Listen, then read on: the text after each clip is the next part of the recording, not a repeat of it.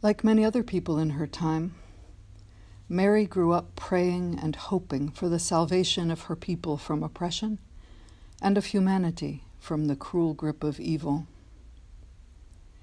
As soon as the angel Gabriel told her that, strange though it seemed, she was to be the vehicle for that salvation, she said yes.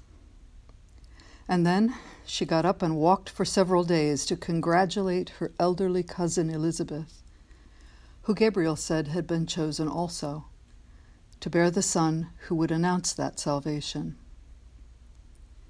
We too will be called upon in different ways to act on our hopes for the world. Let it be with our wholehearted participation that evil's hegemony ultimately gives way before the coming of God's kingdom.